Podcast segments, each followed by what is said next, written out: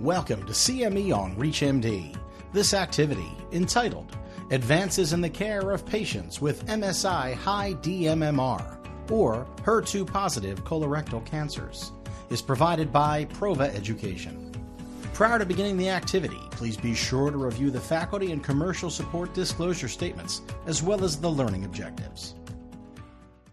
Welcome to chapter one of this series. Today we're going to be talking about biomarkers for metastatic colorectal cancer patients. We know that 12 to 15% of all patients with metastatic colorectal cancer are found to be microsatellite unstable or lack deficiency in MMR proteins. We know in the stage four setting, the lack of MMR proteins is actually a poor prognostic biomarker.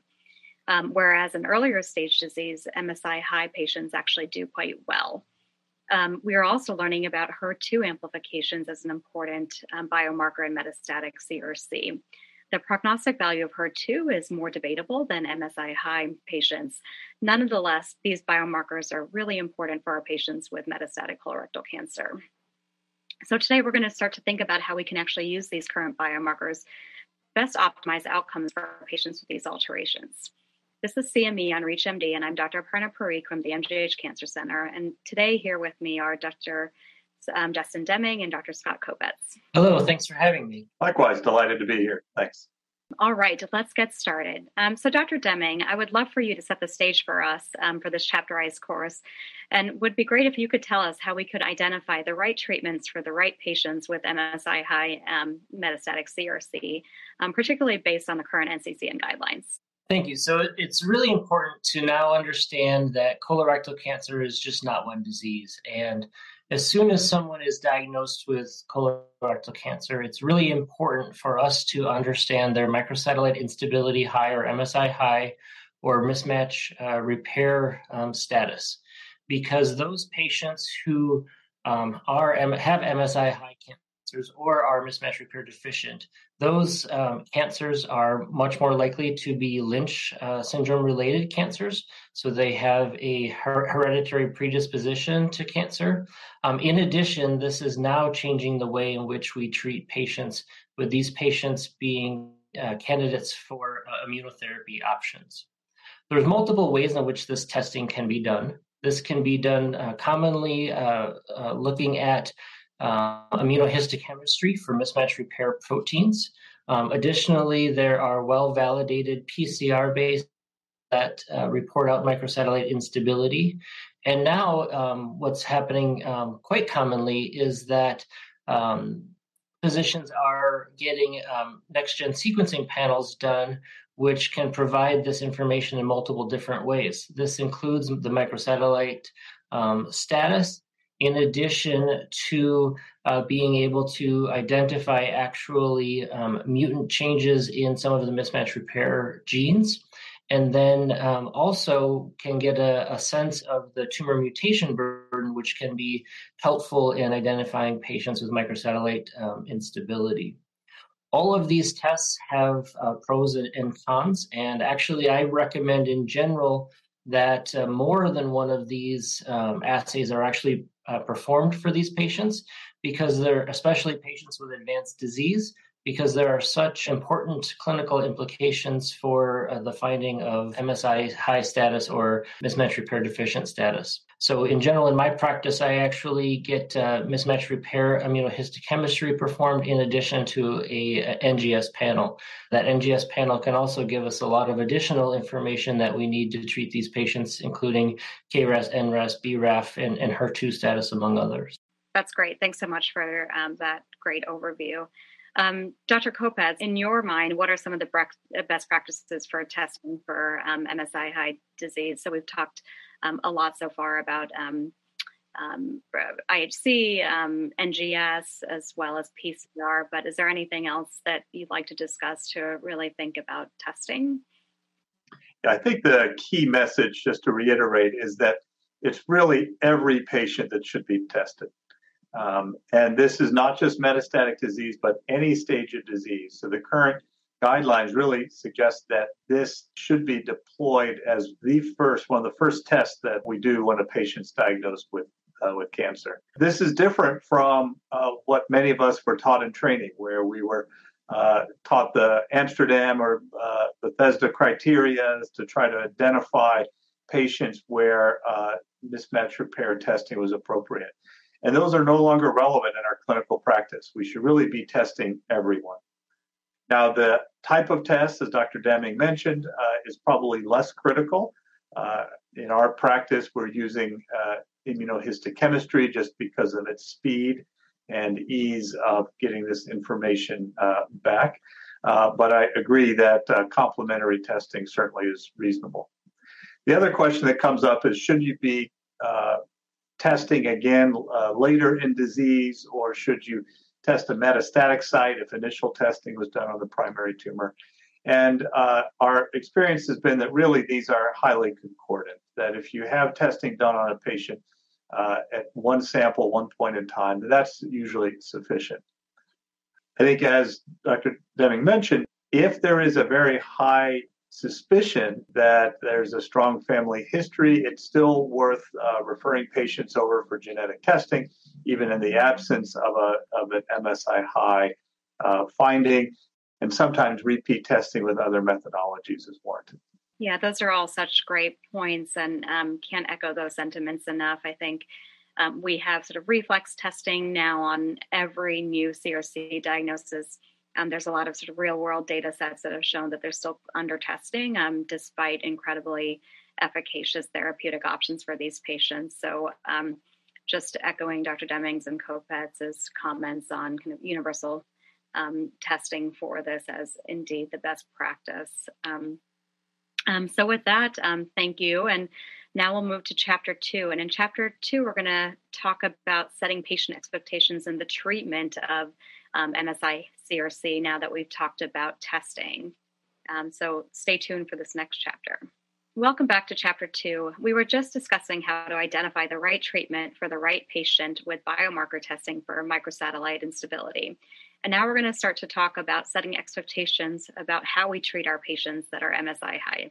So, Dr. Kopetz, in the last um, couple of years, we have seen a tremendous amount of data both in colon cancer, rectal cancer, neoadjuvant, metastatic, um, adjuvant, um, really um, uh, blossoming of data in this space in terms of clinical trials for MSI um, patients. Um, but in metastatic CRC, what are some of your standout um, data, or what what is the standout data from you in terms of clinical trials for MSI patients in the metastatic disease? So, for uh, patients with MSI high uh, colorectal cancer, uh, immunotherapy can be game changers. Um, we have now many years of data that suggests in patients with second and, uh, and third line or beyond uh, metastatic colorectal cancer, immunotherapy with pembrolizumab, nivolumab, or nivolumab and ipilimumab can all provide uh, very profound responses that can be durable. When we look at the uh, one, two year progression free survival curves, now supplemented with more than five years of follow up, it's fair to say that a subset of these patients can be cured with this uh, immunotherapy. We also now have data demonstrating the survival advantage of treatment initiation in first line therapy with pembrolizumab, where that is now considered the standard of care for patients with metastatic disease.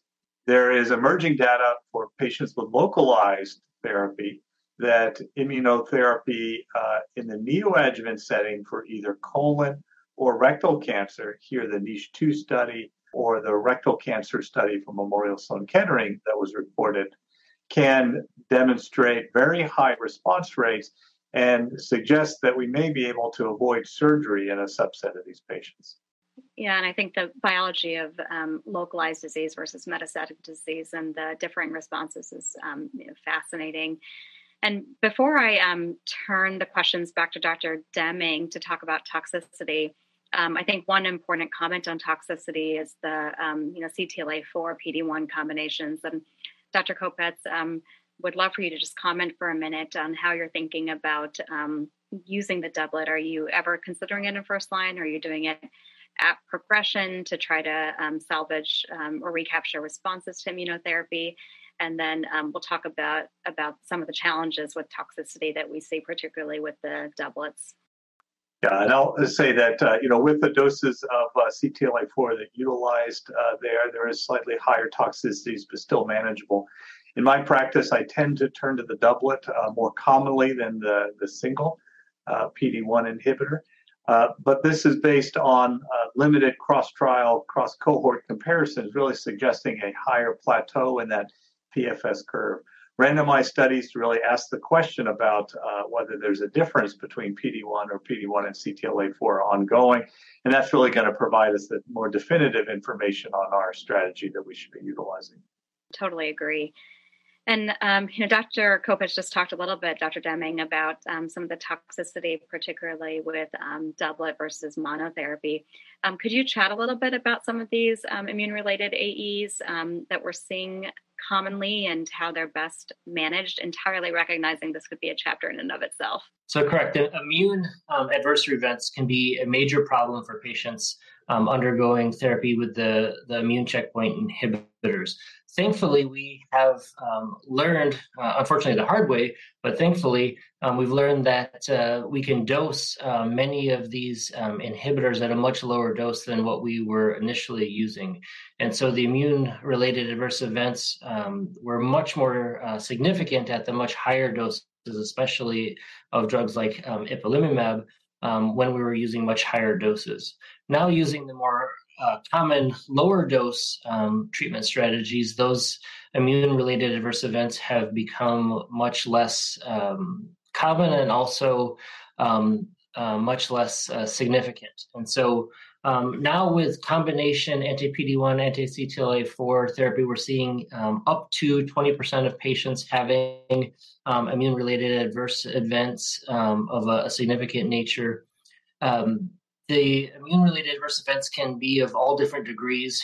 Um, commonly, we're seeing things like pruritus, um, rash, um, fatigue. Um, these can be uh, often managed with simple interventions.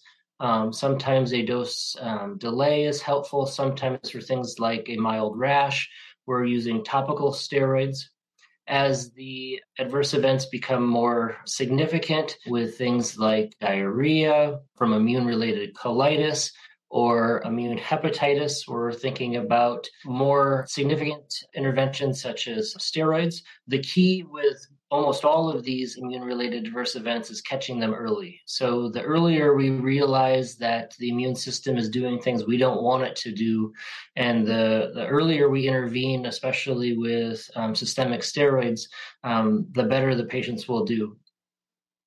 There are, however, still instances where patients develop quite severe um, uh, uh, endocrinopathies, or um, you know, in rare instances, we can see um, the immune system affecting the, the lungs or heart, et cetera. And, and sometimes steroids aren't enough, and we need to turn um, to um, drugs like infliximab to further um, suppress the immune system.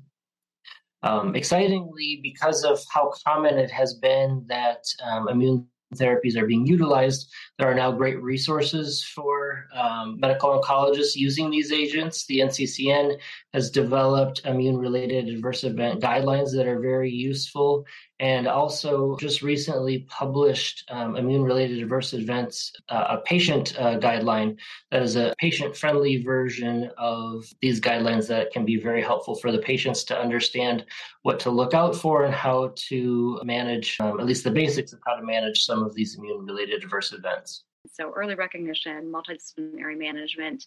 Um, and there's best practices for checking baseline labs, for example, to understand where patients are starting from as you're trying to sort out these AEs. But um, I think something that the GI oncology field um, is increasingly becoming adept to, um, you know, well behind some of our melanoma and lung colleagues, but um, uh, we we stand on and greatly appreciate their uh, guidance um, and kind of trailing, being the trailblazers for us in this space. So with that, um, we'll wrap up chapter two, and we're now going to move to HER2 positive um, metastatic CRC. So stay tuned for this next chapter. For those of you just tuning in, you're listening to CME on ReachMD. I'm Dr. Aparna Parikh, and here with me today are Drs. Dustin Deming and Dr. Scott Kopetz. And we've been discussing advances in the care of patients with metastatic microsatellite high colorectal cancer, as well as HER2 amplified colorectal cancer. Welcome back to Chapter 3. After discussing some recent data and adverse events um, in terms of immunotherapy and microsatellite um, instability, we're going to shift gears now to some targeted therapies and particularly emerging treatments um, in the HER2 CRC um, space. Um, which is really exciting. And again, we've seen um, some exciting data over the last couple of years that is really moving the needle for how we start to think about this important biomarker. So, Dr. Deming, um, can you comment on some of the um, ongoing but also completed trials um, now in HER2 um, disease? Sure. So, there's been a lot of um, really exciting work done now, specifically looking at this HER2 population, HER2 amplified population. So, there is only about uh, 3 to 5% of, of patients in the metastatic setting that have HER2 amplification. But it, when it is amplified, um, especially in the absence of a concomitant KRAS mutation, patients can respond extremely well to um, HER2 targeted therapies. One of the first studies that really showed significant benefit to um, targeting HER2 was the MyPathway study that looked at the combination of trastuzumab and pertuzumab specifically for HER2 mutated colorectal cancer, and saw that this therapy was very well tolerated, and uh, approximately 30 to 40 percent of patients had partial response uh, to this therapy. Additionally, the Destiny um, CRC 01 um, study has demonstrated that uh, trastuzumab deruxtecan also has um, activity in this setting. Now, this therapy is a little bit um, different than um, a pure targeted um, combination like trastuzumab pertuzumab in that this antibody drug conjugate does have um, more significant um, side effects as this is a, a real chemotherapy um, in addition to it being targeted to HER2 amplified cancers and does have the risk of um, interstitial lung disease, which can be fatal, though thankfully quite uncommon. More recently, we're now seeing um, data coming out of the uh, Mountaineer phase two clinical trial, which has now shown significant activity for the combination of tucatinib plus trastuzumab for patients with HER2 amplified metastatic colorectal cancer. This study showed a similar response rate with this combination to that seen in the MyPathway study. But excitingly, in this study, we do see significant um, prolonging of a progression free survival out to um, eight months with this combination. Now, this wasn't a randomized study and wasn't compared directly to trastuzumab pertuzumab, so we don't know about the potential benefit of these two regimens versus each other, but both are now very reasonable options for patients with metastatic uh, HER2 amplified colorectal cancer. Uh, additionally, there are ongoing studies, including the Mountaineer 03 study, which is looking at the combination of tucatinib and trastuzumab specifically for patients um, in the first line setting in combination with FOLFOX chemotherapy um, versus um, standard of care treatment. And also, excitingly, there is a uh, SWOG study 1613 that is looking at comparing um, standard of care cetuximab and irinotecan for these patients versus uh, trastuzumab pertuzumab. This will be a really important study as we figure out where in the lines of therapy we should place HER2 directed therapies. Yeah, it's great to have so many options. You know, we um, I think one other comment is we tend to see more HER2 amplifications more in rectal cancers too than colon cancers, although um, you know the testing is um, the same for both. And you know, in the NCCN guidelines, we also had the option um, previously of a Herceptin lapatinib. And I think the important thing, at least with the um, antibodies and small molecules, is that you know Herceptin alone really didn't have single agent activity. So it's great now that we have these options plus an ADC um, to start to think about how to sequence uh, care for these patients. Dr. Kopetz, um, how will emerging evidence, whether it's the first line um, or starting to think about sequencing, you know, how does this make you think about where HER2 fits in in the landscape of treatment for um, you know, metastatic colorectal cancer? I think it's uh, great to have these options. And uh, now this is a space and a, a population that's clearly well defined. Um, you know, we do think about uh, these populations slightly differently. Uh, right now, most of the uh, HER2 targeting therapies being done in kind of second or line or beyond. Although, as mentioned, there's a first line randomized study that is going to be looking at the role of, uh, of tucatinib and trastuzumab uh, in first line. The, uh, it's important to recognize that the targeted therapies have, have their uh, best data in patients that have a, a RAS wild type tumor. Um, and though, although uh, KRAS is not seen as frequently in the HER2 amplified population, it certainly is still seen. Uh, but we think that those patients may not do quite as well with the targeted therapies. In contrast, the ADCs, by its mechanism of action, uh, really is active, uh, we think, um, in both populations. Although again, clinical data is still um, still emerging. Um, so we, uh, I do incorporate the RAS status to try to pick best uh, treatments for our patients. Um, and really, at this point, uh, the utilization is kind of in that second or third line setting. Yeah, and um, you know, one thing maybe we can just comment on before we um, wrap up this section. So um, I think takeaway A again is that testing is important, and um, the same way we talked about MSI high testing being universal, HER2 should um, absolutely be tested in all patients with metastatic disease.